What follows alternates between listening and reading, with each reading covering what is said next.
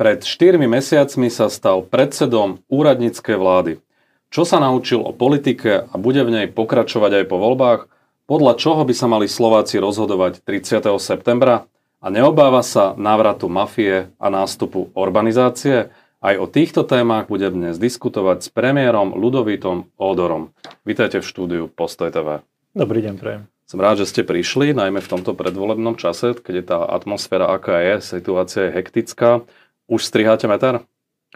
No, nie celkom, ale vedel som, že na aké obdobie idem, takže ani to nie je nejaké, že extra prekvapujúce. Všetko má svoj začiatok aj koniec. Takže ja očakávam, že v zásade do toho jedného mesiaca po voľbách sa vytvorí nejaká nová koalícia a to bude aj náš koniec.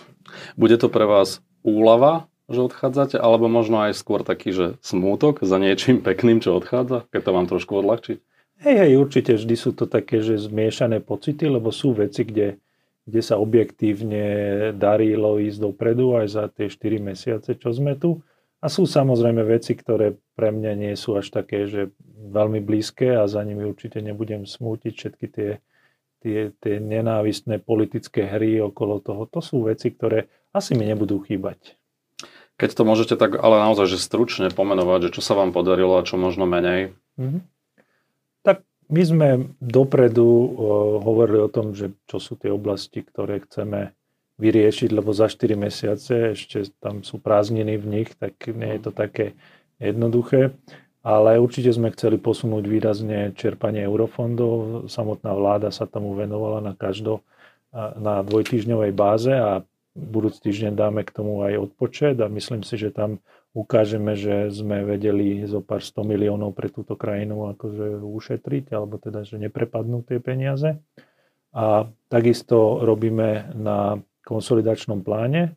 Chceme pre tú ďalšiu vládu niečo pozitívne dať, ale ak ľudia sa pýtajú, že čo sú také veci, ktoré možno pre nich sú také, že Lebo zaujímavé. veľmi o vás nepočuť, pokiaľ nejde o nejaké krízy, konflikty, SIS, kauzy, policia a tak ďalej, to si ešte rozoberieme, ale vo všeobecnosti o vás ako o vláde nie je počuť, čo je asi v poriadku v prípade úradníckej Áno, ja som, ja som aj hovoril, že my chceme byť taká nudná vláda, ktorá rieši veci, nemusíme nutne mať za deň 5 tlačových konferencií na rôznu tému, ale predsa len možno by som vyzdvihol nejaké veci, čo sme riešili a možno súvisia viacej s, to, s každodenným životom. To eurofondy tak, ste povedali? Áno, ale určite aj ceny elektrickej energie sme dohodli vlastne presne tento týždeň, že sa tá samotná elektrína cena sa nezmení budúci rok oproti tomuto roku. Snažili sme sa dofinancovať také skupiny obyvateľstva, na ktorých sa až tak často nemyslí, ako ako detské domovy, sociálne služby,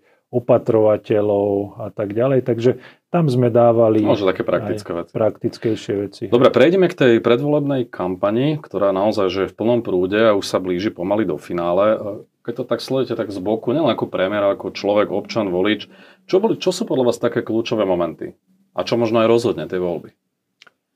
Neviem presne, čo, čo rozhodne, ale Zdá sa mi táto kampaň e, taká pomerne uletená oproti aj predchádzajúcim kampaniám, že naozaj sa vedie už v takej osobnej rovine a už aj tie jednotlivé politické strany už ani sa nejak nesnažia nájsť e, nejakú konštruktívnu tému, ale hľadajú, ako by mohli očierniť toho druhého. A to je v každej kampani zase. Naozaj. Nie celkom. Akože podľa mňa ako hovorilo sa aj o veciach, ktoré boli podstatné aj v predchádzajúcich kampaniach. Samozrejme, v každej kampani to je, len teraz sa mi zdá, že to je len o tom, že mm. ako keby, že nič iné nepočujeme a vytvárajú sa nejaké také pseudokauzy. Problémy, ktoré objektívne sú, ale nemali by byť ústrednou témou kampane, ako napríklad boli tie medvede alebo hypotéky pre bohatých ľudí v Bratislave alebo hoci aj e, migranti, ktorí prichádzajú, odchádzajú. K tým migrantom sa ešte dostaneme, ale keď hovoríte o tej osobnej rovine a tom očierňovaní a takej vypetej situácie, tak minulý týždeň tu bol ten konflikt e, Áno. Roberta Kaliňáka s Igorom Matovičom. Keď ste to prvýkrát videli, čo vás napadlo? Aký to bol pocit? Ja som, akože, uh, videl som to až odstupom času, lebo mali sme vtedy akurát vládu a Prvé, čo mi úplne napadlo, tak to som povedal aj vlastne na tlačovke po vláde, že, že toto akože chceme ukazovať našim deťom, že takto sa riešia konflikty, že to je, to je ono, že do, takéhoto, do takejto krajiny sa chceme zobudiť toho 1. oktobra. A to slovné spojenie, ktoré som mal v hlave, že banánová republika. Pre vás sú to dve strany tej istej mince, ten konflikt, alebo rozlišujete, kto bol provokatér a kto bol agresor? Je to dôležité? Podľa mňa to nie je ani až tak dôležité. Ako v každom prípade, aj keď niekto provokuje, tak tá druhá strana nemusí vždy tak zareagovať. tak. Tá obeď bude a, vždy obeď. Áno, áno, áno. Takže nie, ako, toto odmietam. Ako násilím riešiť niečo, to, to pre mňa absolútne nie je blízke. Ono taká tá, takéto hrubnutie tej politiky, spoločnosti, aj vďaka politikom, je tu prítomné už pomerne dlhý čas. Kto je ale podľa vás zodpovedný za takúto roztáčajúcu sa, sa pardon, roztáčajúcu sa, ťažko sa to vyslovuje, špirálu násilia? ktorá mhm. naozaj, že každým dňom je stále väčšia, väčšia, sa to nafúkuje, tých konfliktov pribúda, bijú sa viacerí kandidáti rôznych strán, to je aj SAS, to je Olano a tak ďalej a môže to teda, nechceme malovať čierne scenáre, ale môže to skončiť tragicky. To za to môže a ako sa to dá vôbec zastaviť? A, tak podľa mňa celkovo politika sa zradikalizovala za posledných možno 5 až 10 rokov, že v tých predchádzajúcich e, voľbách, ja neviem, pred 8 rokmi alebo pred 4 sme hovorili, že fíha, že fašisti idú do parlamentu, že s, takými, s takouto kampaňou štvavou to, toľko nenávistí, klamstiev a vymyslených vecí. A hovorím, že toto je extrém. A teraz tento extrém je už ako keby že mainstream, že normálne strany, ktoré, strana, ktorá vedie v prieskumoch, tak eh, hovorí presne to isté, čo sme počúvali pred 4, pred 8 rokmi od fašistov, od extrémistov. Chcete tým povedať, že Smer je extrémistická strana? Veľmi blízko je názorovo, veď konec koncov včera aj pán predseda Fico hovoril, že najradšej by vládol s republikou. V republike máme ľudí, ktorí sú aj odsúdení za nejaké nenávistné prejavy. Takže... Na druhej strane sa hlási k odkazu SMP a tak ďalej, že to je nejaký len pragmatizmus, že vnútorne to možno tak necíti, ale skrátka vyberá si toho, k tomu pôjde možno najviac po ruke? A určite je vypočítavosť politike dôležitá vec zdá sa mi, že robia všetko preto, aby vedeli zmobilizovať svojich voličov. A to je jedno, že akými prostriedkami. Ako keby, že pre nich úplne platilo, že účel svetí prostriedky. Že vyhrať voľby za akúkoľvek cenu, to je jedno, koľko ľudí e, je nahnevaných, to je jedno, čo sa deje na uliciach, e, či zautočí niekto na niekoho iného. Ako naozaj tá kampaň je na tej nenávisti. Čo smer je podľa vás najviac zodpovedný za tú roztačujúcu sa špirálu násilia? Nie, nie, to by som akože takto negeneralizoval, to bol len ako príklad, ale určite tu máme silné zastúpenie aj takých fašistických strán, či už mm-hmm. LSNS, alebo potom reinkarnácia v podobe republiky. Takisto tá štvavá kampaň ide aj od národniarov dosť často, takže je tu, je tu uh, celá škála politických strán, ktoré si povedali, alebo predstavitelia, ktorých si povedali, že to je asi najefektívnejšia cesta, ako prebudiť e, svojich voličov a ako ich donútiť, aby išli, išli hlasovať. No a práve preto pre mňa je úplne kľúčové, aby sme ukazovali, že dá sa to aj inak. To znamená, že preto ja osobne ani veľmi intenzívne nereagujem na na takéto osobné útoky aj, aj na mňa, hoci e, sú dosť často, lebo nemyslím si, že to je riešenie, že teraz kto povie a, väčší vulgarizmus.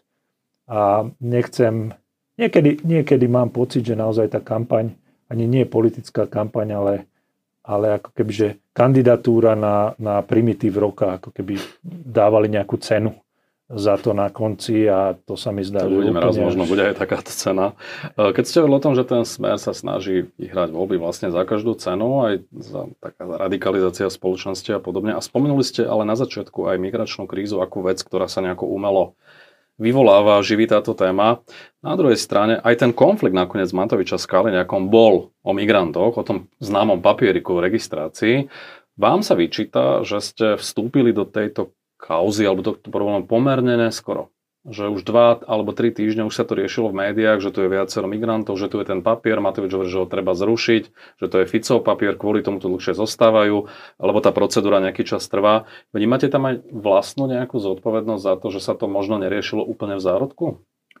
Ako myslím si, že neboli tam nejaké dva týždne, lebo my sme tú situáciu aj na tých bezpečnostných radách eh, monitorovali a tie počty boli také, čo sme zvládali a naozaj v priebehu dvoch týždňov narástli, že enormne tie počty a potom sme museli zareagovať, ale nie je tak, že zareagujeme, že čo teda spravíme. My sme mali prichystané nejaké opatrenia postupne, uh-huh. ktoré sme v zásade ohlásili. Ja som, ja som to ohlásil už koncom e, augusta, že robíme na balíku opatrení, vrátane legislatívnych, vtedy som narážal presne na ten papierik, otázka, že či sme naozaj e, nemohli možno pár dní skôr e, spustiť Aj pani prezidentka hovorila, že ste mali byť proaktívni, ak si dobre pamätám. Hej. Ako zase na druhej strane poviem e, úprimne z tej druhej strany, že vstupovať do kampane tak, že bez, bezdôvodne, kým to policajti naozaj stíhali, nasadzovať armádu a dávať tým pádom kartu týmto stranám naskočiť na túto vlnu migrácie v tej kampani, to som tiež zvažoval veľmi intenzívne, a, ale nakoniec nebolo inej cesty, lebo naozaj policajti to nestíhali a museli sme aj z armády privolať pomoc. Ale nechcel som byť ani ten, ktorý vlastne hneď nasadí armádu a teraz každý by sa išiel fotiť, že koľko migrantov... Že potom by sme tú tému otvorili, otvorili v zásade my. Takže Už možno... myslíte, že ste to nepodcenili? Podceniť nie. Tá komunikácia možno mohla byť o pár dní skôr, ale veď videli ste, že veľmi rýchlo a tie opatrenia boli na stole a v zásade otázkou hodín bolo, kým sme to dali e, do platnosti s výnimkou teda toho papierika, lebo tam sme potrebovali pomoc Súhlas parlamentu. Vy ste sa o to pokúsili, pokúsili, tá schôdza ale nebola otvorená. Čas predvolebnej kampane, ale nielen vďaka Smeru hlasu, ale aj SAS a iných strán. E, to, čo vám vyčítali, bolo, že ste sa ani nepokúšali veľmi rokovať, že ste ako keby nepochopili, že politika je o rokovaniach s konkrétnymi stranami. O kompromisoch dokonca ste mali pár takých vyjadrení na adresu poslancov, že sú leniví, že im ide o ľudí, že sú to len reči a tak ďalej. E, na druhej strane tá politika naozaj trochu inak funguje, že či ste nemohli urobiť viac naozaj vo vzťahu k tým rokovaniam. Viete, v čase kampane už politici vám nebudú nejakým spôsobom nahrávať a každý si hrá svoje hry. Ja mám, na to, mám na to trošku odlišný pohľad. Jednak ako teraz, že mne niečo že, e, schvália v parlamente. Nie mne. To ide o to, že pre ľudí môžu niečo spraviť.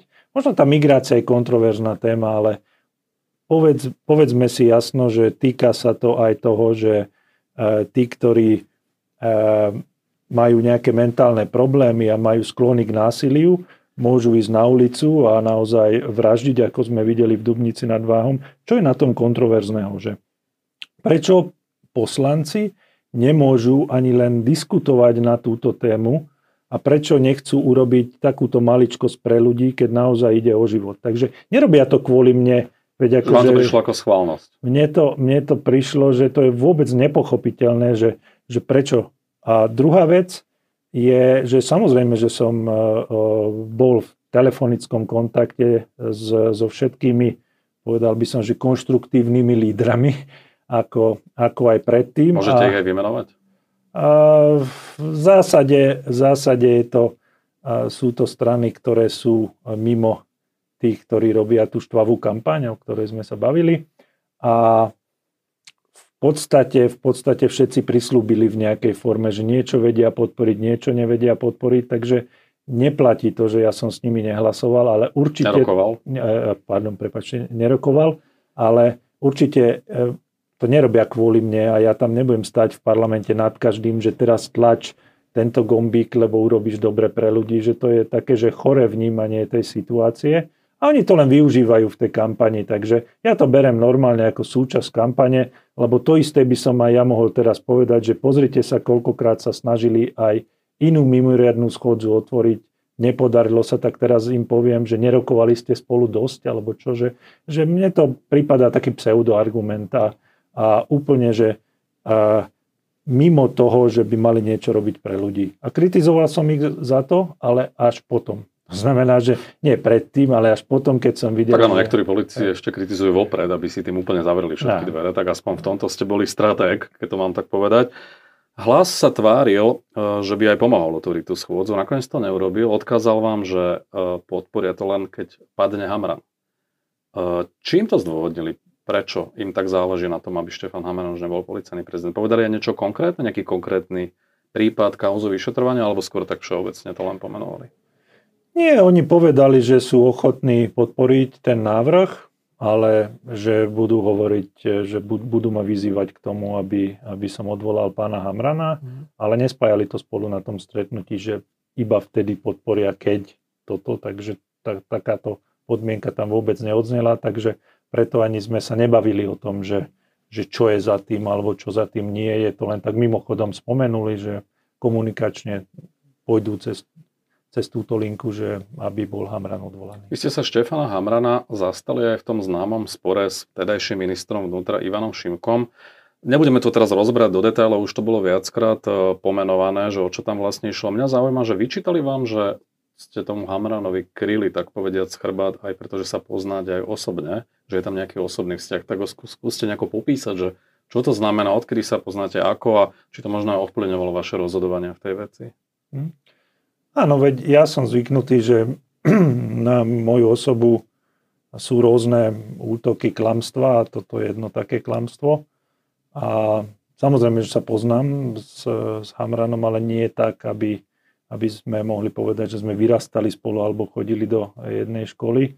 Ja som ho stretol asi v roku 1988 v pionierskom tábore na Balatóne, kde sme hrali spolu futbal. A určite sme tam neriešili žiadne policajné témy, čo môže taký, že 12-ročný chlapec riešiť. No, a možno ste chceli byť policajti. A ani policajt som nechcel byť. Chcú, áno. A potom som ho stretol po roku 1988, ešte tuším v roku 2019, keď ako viceguvernér Národnej banky som s ním rokoval o ochrane prevoze peňazí. Takže odtiaľ som ho teda najmä potom poznal, ale boli to len rokovania o zmluve, takže že by, že, že by to bol môj nejaký že blízky kamarát alebo niečo. To sú absolútne klamstvá. Prezidentka Zuzana Čaputová vlastne viackrát vyzvala Maroša Žilinku, aby jej dal podklady k rozhodovaniu vo vzťahu k paragrafu 363 a k rôznym kauzám.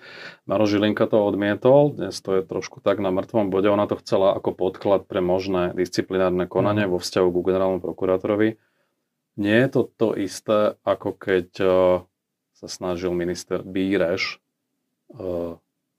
získavať informácie v živej kauze e, na PPAčke, keď tam bol ten zásah, lebo niekedy sa to začína porovnávať, že či to vnímate, že sú to úplne odlišné veci, alebo je to podobné? No, musím povedať, že zatiaľ mi to ani nenapadlo, že by som dával tie dve veci na, mm. na rovnakú A v čom úroveň. je rozdiel možno? Skúsme to tak pomenovať. Že... Lebo už sa to trošku aj v médiách rozoberá, že či to nie je porovnateľné. Hej. No hlavne pán e, Bíreš, tam e, na PPAčke bola policajná akcia a nikoho neobvinili a všetkých potom pustili, tak on sa snažil získavať nejaké informácie o tom, že teda, čo to má byť e, zač, či tam nie sú aj nejakí závadoví ľudia a tak ďalej. Asi by som sa pýtal aj ja a veľmi podobné otázky. A samozrejme potom pán Šimko sa snažil získať informácie od policajného prezidenta, ktorý to odmietol a týmto zhaslo. No, čiže ale pán Bireš mal na to nárok alebo nemal? Podľa vás?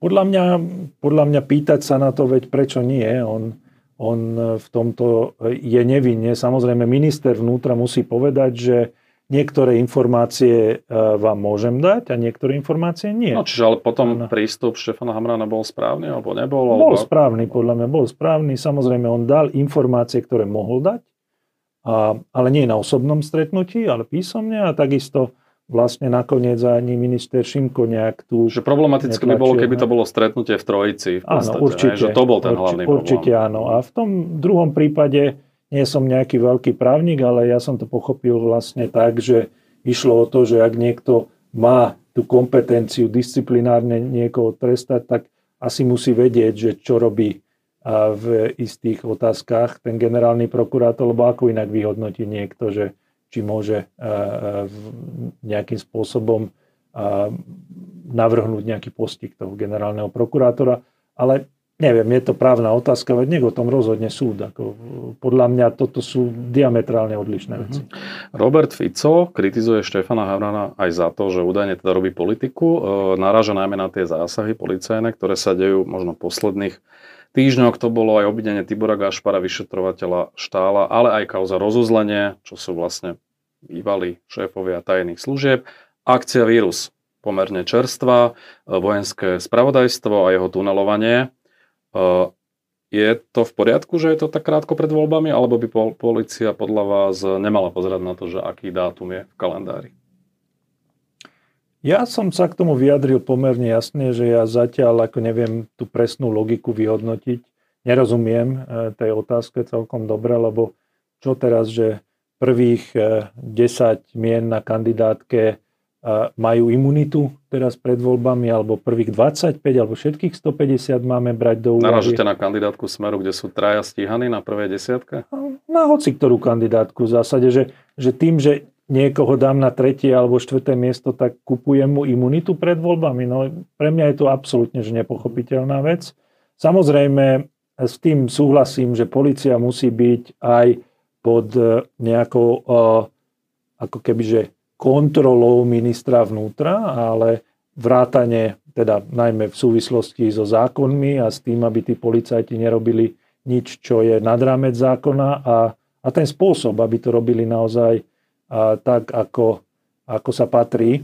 Ale teraz, aby som ja zasahoval a, do, do práce NAKA, že pozor na to, lebo je to 48 na kandidátke a tým pádom môže z toho vzniknúť nejaký problém. Takže ja to vôbec nevnímam v tej politickej rovine. A pre mňa je skôr iná vec zarážajúca, že ja si viem predstaviť dve veci. Lebo všetci vieme, že už je 40 ľudí odsúdených. To nie je výmysel prezidenta, policajného prezidenta Hamrana. 40 ale... ľudí spájaných so e, stranou Smer, ich nominanti. Ako v predchádzajúcich hmm. vládach, čo sa stalo. No a teraz sú dve možnosti. Buď oni o tom vedeli, alebo oni o tom nevedeli. Ak o tom vedeli, tak e, asi by mali prísť pred kamery a povedať, že e, prepačte, nevedeli sme o tom, nevieme manažovať políciu a zlyhali sme po celej čiare, lebo vidíte, súdy to spravili, ospravedlňujeme sa za to a už sa to nezopakuje. Alebo vedeli a potom, potom sa správajú tak, že musia útočiť e, na tých, e, ktorí to e, vyšetrujú. Oni lebo... nehovoria ani jedno, ani druhé, oni sa len zastávajú svojich ľudí. Dnes to už na rozdiel od minulosti robia pomerne otvorene, kedy sa k ním prihlásili. Tak to asi je. Áno, ale hovorím, že pre mňa neexistuje iná cesta. Buď vedeli, alebo nevedeli. A ani jedno riešenie, alebo nie je celkom e, v súčasnosti košer vzhľadom na to, že máme 40 ľudí právoplatne odsúdených. V súvislosti s tou kauzou rozozlenia, ktorú sme spomínali, e, tam je vlastne trestne stíhaný aj riaditeľ tajnej služby, pán Aláč. E, vy ste čelili už po svojom vlastne e, nástupe do úradu otázkam, že či ho nevymeníte. Aj vzhľadom na to, že tam je nejaká kontinuita po Vladimirovi Čolinskom a tak ďalej. A že by to bolo aj prirodzené, aby ste mali v podstate svojho riaditeľa tajnej služby. Neurobili ste to. Medzi tým prišlo to obvinenie. Prečo ste váhali? Prečo ste to neurobili vtedy hneď, keď to bolo možné? To isté ako s, aj s pánom Hamranom, že pokiaľ ja nemám nejaký matateľnejší dôkaz v ruke, len to, že niekomu sa niekto nepáči, tak ako ja neviem, hlasu sa nepáči Hamran, alebo, alebo niekomu inému sa nepáči Aláč, tak ja som spovedal, že nebudem zasahovať do uh, týchto konfliktov len na základe proste to, názoru niekoho alebo chuti niekoho. Takže... Ale keď nemali ste, ako fungovala SIS pod hlavičkou alebo taktovkou Smerodina, aj v ére Vladimíra Pčolinského. Ja som vnímal SIS od e, vlastne Mečiara v zásade a stále som mal nejaké otázniky, ale hovorím, že kým kým tam nie je nejaké obvinenie potvrdené prokurátorom, tak ja, ja som nemal nejaký dôvod to riešiť. My sme úradnícká vláda. Je úplne podľa mňa legitimné, že príde nový premiér, najmä politický, tak si to vymení, ale na tie 4 mesiace, čo by sa zmenilo, sami vidíme, že tie korene tých problémov sú hlbšie, takže až tá budúca vláda bude musieť s tým niečo urobiť, ako ako možno aj systémovejšie vyriešiť tento problém. To je presne tá otázka, lebo keď sa na to pozrieme trošku z väčšieho odstupu a z vrchu, tak e, v polícii mala fungovať tzv. Bederová skupina. Skoro všetci tí ľudia sú dnes trestne stíhaní, funkcionári NAKA a tak ďalej. Kauza rozozlanie, to sú funkcionári tajnej služby. Kauza vírus, funkcionári vojenského spravodajstva, to je že úplný rozklad. Ja si takéto niečo nepamätám, v podstate ani za Mečera, čo je paradox že kam, sme to, kam to vlastne dospelo tá situácia, že, keď, že my tu máme všetky kľúčové bezpečnostné zložky nasiaknuté korupciou a organizovaným zločinom. Hmm, tak to vyzerá. Zatiaľ najviac e, právoplatných rozhodnutí je e, v súvislosti teda s políciou z mhm. predchádzajúceho režimu, ale takto to vyzerá, niekto s tým bude musieť e, urobiť poriadok a Myslím si, že by malo byť e, záujmom aj budúcej vlády, ale aj samotných týchto inštitúcií, aby aj tieto inštitúcie dovnútra prijali nejaké zmeny, ktoré by pomohli očistiť e, meno. Lebo ja chápem, áno, na verejnosti vidíme veľa tých negatívnych vecí. Ja som samozrejme zachytil aj niektoré pozitívne veci, ale tie, tie negatívne sú tak závažné a tak nepochopiteľné, že podľa mňa už aj samotné tieto inštitúcie musia cítiť, že aj e, ten budúci riaditeľ ehm, týchto zložiek bude musieť urobiť aj sám veľa vecí pre to, aby, aby sa to očistilo. Niektorí hovoria, že to treba zrušiť a postaviť odznova. Ne, neviem, aj to je krajné riešenie, ale podľa mňa... A to je skôr také kliše trošku, no. áno, také populárne. Už viete, koho budete voliť? Ešte neviem, ale cítim tú situáciu, lebo ja som... Ja Kedy som, sa rozhodujete? Ja sa rozhodujem e, v zásade až e, tesne pred, ale to neznamená, že teraz si zoberiem všetkých 25 politických strán a vyberiem si, že väčšinou sú len nejaké... Koľko strán je v takom vašom merku? No, možno dve strany. Hmm. Viac, viac e, nie. A podľa čoho sa rozhodujete?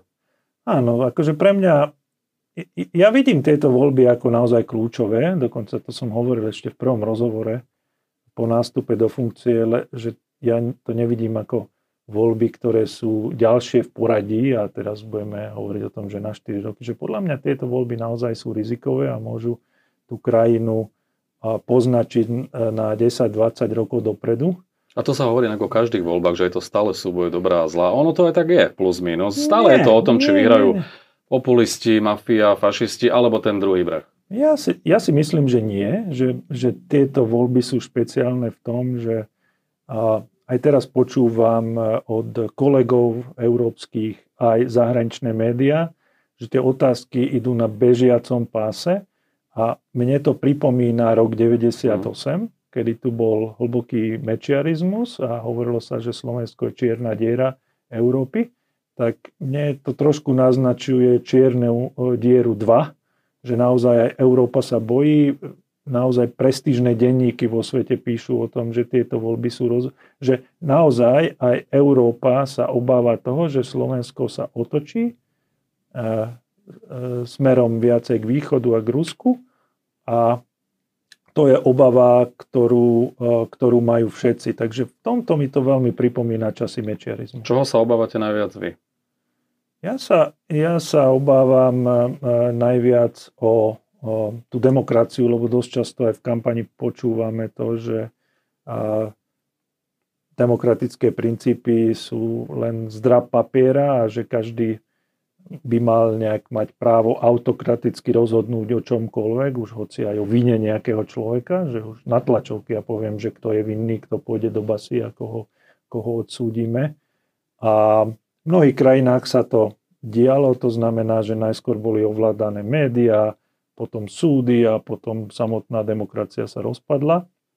Že ja sa toho obávam najviac, takže ja určite nebudem voliť eh, strany, ktoré sa podielali na prevádzkovaní toho organizovaného eh, zločinu v tých silových zložkách, ale nebudem voliť ani strany, ktoré vlastne prijímali rozhodnutia tak viac menej náhodne podľa toho, ako sa vyspali v noci a takisto ani fašistov nebudem voliť. Takže... Že vylúčujete Smer, Olano a Republiku? Tým určite voliť nebudete, môžete, ak som to môžete, správne pochopil. môžete interpretovať ako, ako chcete, ale pre mňa je naozaj veľmi dôležité hlasnenie fašizmu, organizovanému zločinu a chaosu. Tá kampaň sa tak aj rámcuje, že to je o tom, že či sa vráti alebo nevráti mafia. Naozaj je to o tom, že ak by vrátil k moci smer a zostavil by vládu, že by to bol návrat mafie, ako sa to niekedy tak zjednodušene interpretuje? O, ja som to formuloval tak, by som povedal, že diplomatickejšie, ale úplne chápem, ak niekto to dá takto polopate expresívne. A ja si myslím, že naozaj treba si rozmyslieť, že či, či naozaj chceme krajinu, ktorá je plná nenávisti, alebo chceme krajinu, ktorá zabezpečí nejaký slušnejší život pre ľudí, lebo nejde o to, že teraz tu máme strany, ktoré vznikli včera a teraz chcú niečo dokázať. Ale máme tu strany, ktoré tu vládli v predchádzajúcich, ja neviem, 15 rokoch a kde je? Kde je tá diálnica do Košíc? Kde, kde sú tie istoty v zdravotníctve? Stále musíme brať príbor sem tam alebo toaletný papier do nemocnice. No, kde sú tie naše školy v top 200? Kde, a kde je krajina, kde každý je, má rovnaké postavenie pred zákonom, že my nevolíme neznáme strany, my vieme presne, čo dokázali za, za minulé obdobia, takže aj z tohto treba vychádzať. Keď tomu správne rozumiem, skúsim si typnúť, rozhodujete sa medzi progresívnym Slovenskom a SAS. Nie celkom. Nie celkom? Nie, tak nie, potom nie, ešte nie. demokrati mi tam prichádzajú do úvahy, alebo KDH. Sú rôzne, sú rôzne, rôzne možnosti, áno, samozrejme ja, ja ako z tohto pohľadu to, čo považujem za veľmi dôležité. Sme rodina tam asi nebude. Rozli, že? treba rozlišovať naozaj medzi tými stranami, ktoré trošku majú aj nejakú víziu s tou krajinou, lebo toto mi najviac chýba, inak za, za tie 4 mesiace som prišiel na to, že my žijeme akože v týždňových cykloch že na začiatku týždňa niekto dá nejakú tému, ktorá hľadá to, kto je náš nepriateľ. A potom ďalší týždeň ďalší nepriateľ. A veľmi málo hovoríme o takých veciach, ktoré by mali tú krajinu posunúť dopredu. Aj preto som chcel, aby sme my dali do programov vyhlásenia také témy, ktoré sú pre mňa kľúčové. Ja ich len vymenujem, nebudem o, o nich mm. hovoriť. Môžete sa samozrejme spýtať ten talent, že keď vyženieme mladých ľudí z tejto krajiny, tak nemáme žiadnu budúcnosť. Eurofondy, často hovorím, že takto by som nemanažoval ani, ani stánok s Langošom na rohu, ako sa manažujú eurofondy u nás. Potom decentralizácia, že podľa Tým mňa... narážate aj na Veroniku Remišovu, alebo skôr na Richarda Rašiho, aby teda bolo v tom jasno? To je dlhodobý problém, to všetky vlády, ako keby doteraz, podľa mňa sme toto jednoducho nezvládli. Desiatky miliard prišli na Slovensko. A ako Čiže nie je to problém jedného rezortu, ale nie, všeobecne. Nie, Nemysleli nie, ste nikoho konkrétneho. Nie, nie, nie. To je, aby to, to bolo jasné. Áno, aby, aby bolo jasné, to je, to je tak. Potom a, rozpočet bude treba dať do poriadku celkom jednoznačne, decentralizovať veci a adresnejšie pomáhať skôr tým sociálne slabším, lebo nemôžeme si dovoliť to, aby sme pomáhali každému. Jedna vec je to, že koho budete vy voliť, ale vieme, aká je realita, vieme, aké sú prieskumy, aké to môže dopadnúť ešte všelijako. Podľa vás, do akého rána sa zobudíme 1. oktobra? Aká bude tá realita povolebná? Neviem, ako ja, ja stále si myslím, že sú rôzne možnosti. Tie prieskumy nie sú také, že úplne jednoznačné, že viem a, a navyše aj tie vzťahy jednotlivých strán sa môžu trošku meniť. Aj včera sme videli takú menšiu, menšiu e, zmenu. A práve preto...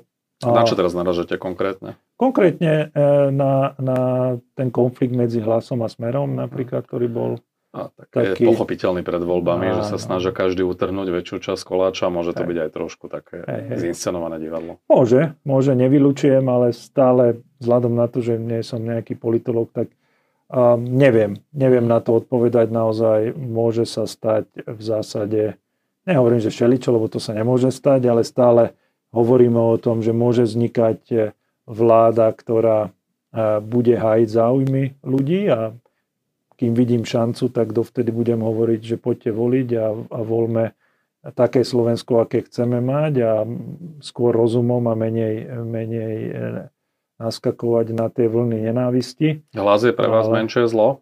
Bolo by akceptovateľné, keby s ním demokratické síly išli do vládnej koalície?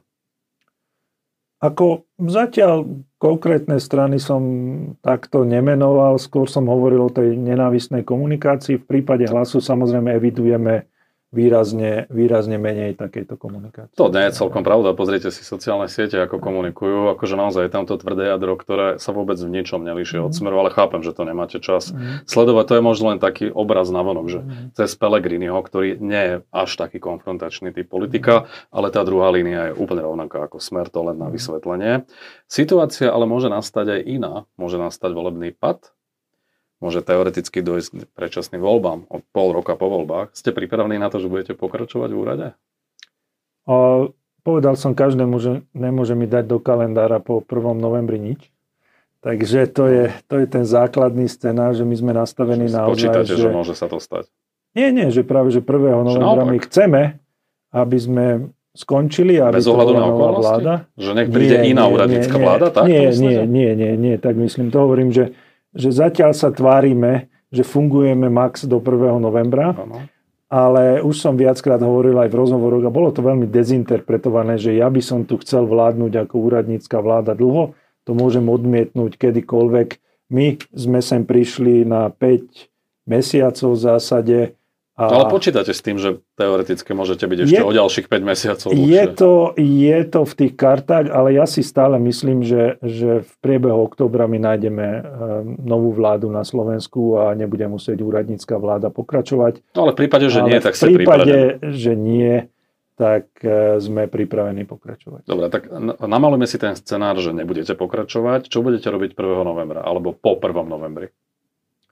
Neviem, zatiaľ môj horizont je, že dva dní dopredu väčšinou Aha. plánujeme. Nemáte tie týždňové cykly, hej? Nemáme tie týždňové cykly.